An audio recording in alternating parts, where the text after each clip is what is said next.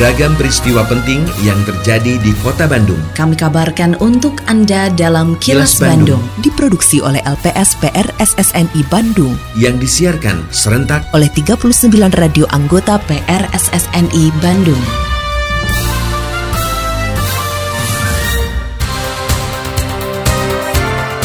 Sejumlah informasi aktual kami hadirkan untuk Anda dan inilah informasi utamanya. Basarnas Bandung petakan sejumlah daerah rawan bencana. Pemprov siapkan strategi untuk pertahankan Jabar juara investasi. Kota Bandung menjadi percontohan supermarket ramah sampah. Saya Santika Sari Sumantri, inilah kilas Bandung selengkapnya. Kantor SAR Bandung sudah melakukan pemetaan sejumlah daerah yang dinilai memiliki tingkat kerawanan bencana yang tinggi. Beberapa daerah tersebut antara lain Kabupaten Sumedang, Cianjur, dan Kabupaten Purwakarta, sehingga mendapat perhatian khusus kantor SAR Bandung. Kepala Kantor SAR Bandung, Heri Marantika, mengatakan seluruh personil dan peralatan yang dimiliki oleh Kantor SAR Bandung dalam keadaan siap siaga, termasuk terus menjalin koordinasi dengan BPBD dan pemerintah setempat. Seperti dilaporkan reporter Yudi Dirgantara, Heri juga mengimbau masyarakat untuk selalu berhati-hati ketika beraktivitas. Terlebih cuaca ekstrim berupa hujan lebat yang disertai angin puting beliung diperkirakan masih berpotensi terjadi. Ada beberapa kabupaten yang sudah kita petakan seperti Sumedang, Cianjur, kemudian Purwakarta. Ini adalah potensi-potensi yang memang tingkat bencananya tinggi. Kami mengimbau masyarakat, saat ini memang informasi dari BMKG kan cuaca sedang mengalami ekstrim ya. Mana intensitas hujan itu dengan tinggi ya. Harapan kami pertama adalah mengurangi aktivitas yang sifatnya membahayakan.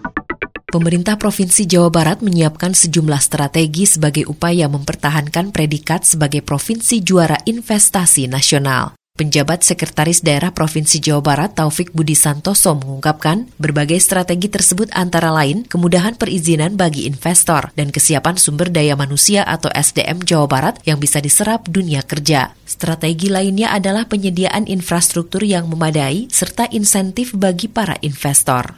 Reporter Agustin Purnawan melaporkan, menurut Taufik, keempat strategi tersebut harus dijalankan dengan kolaborasi dan inovasi. Eh, ada ada empat strategi paling tidak. Satu adalah bagaimana memberikan kemudahan dalam perizinan, Pak. Itu yang menjadi penting. Kemudian penyediaan infrastruktur, peningkatan SDM kita supaya berkualitas dan mampu diserap oleh investasi tersebut. Dan yang ketiga, keempat adalah bagaimana kita juga menyiapkan insentif buat para investor.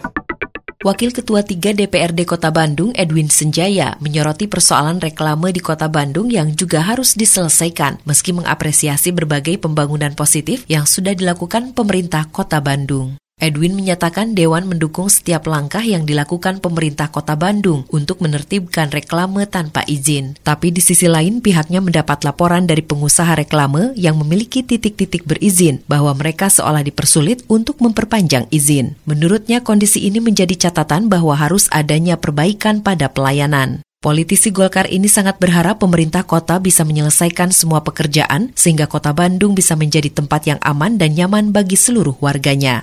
Jadi masalah reklame ini di satu sisi saya mendukung sekali setiap langkah yang dilakukan oleh pem- uh, pemerintah kota Bandung untuk menertibkan reklame-reklame yang tidak berizin. Tetapi di sisi yang lain juga saya mendapatkan laporan bahwa dari pengusaha reklame mereka yang sudah memiliki izin dan memiliki titik-titik yang berizin saat ini seperti seolah dipersulit untuk memperpanjang izin mereka. Ya ini kita juga harus harus harus melihat ini ada apa ini. Jangan sampai ada udang di balik batuan gitu.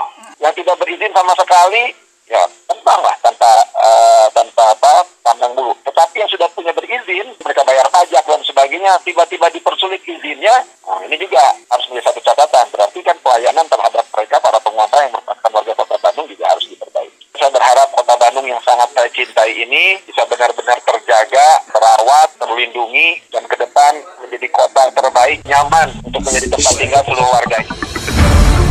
Kini, audio podcast siaran Kilas Bandung dan berbagai informasi menarik lainnya bisa Anda akses di laman kilasbandungnews.com.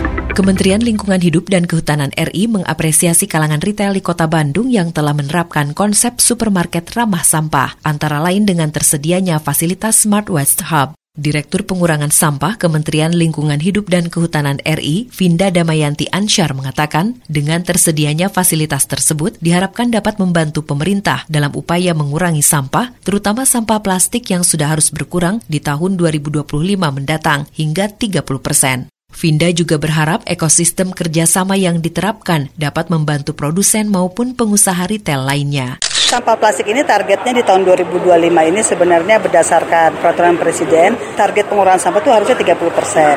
Makanya kami sangat mengapresiasi program oleh Superindo ini menjadi supermarket ramah sampah dan zero waste to landfill. Apalagi nanti tahun 2030 tidak ada lagi landfill baru yang akan dibuat. Oleh karena itu, faktor yang utama adalah pengurangan sampah. Harus dimulai dari sumber dalam hal pengurangan sampah plastik ini, supermarket sebagai retail ini merupakan salah satu produsen yang diwajibkan untuk menyusun peta jalan untuk pengurangan sampah. Terkait dengan berita sebelumnya,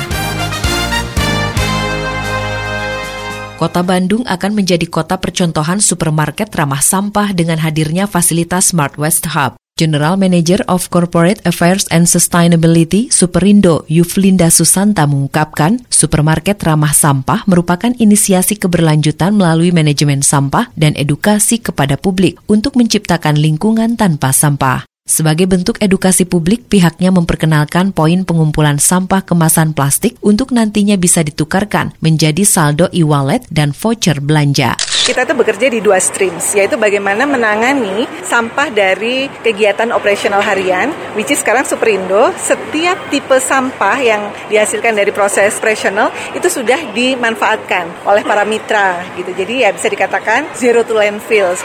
Yang kedua, kita melakukan edukasi untuk publik, untuk pelanggan supaya mereka punya mindset yang berbeda dan melihat sampah itu punya value, punya nilai. Makanya kita siapkan fasilitas yang namanya Smart Waste Hub berkolaborasi dengan Westap Indonesia dan PNG Indonesia. Kalau di Bandung udah semua gerai seperti ini. Ini makanya kita bilang ini Bandung menjadi pilot city. Masih terkait dengan berita sebelumnya.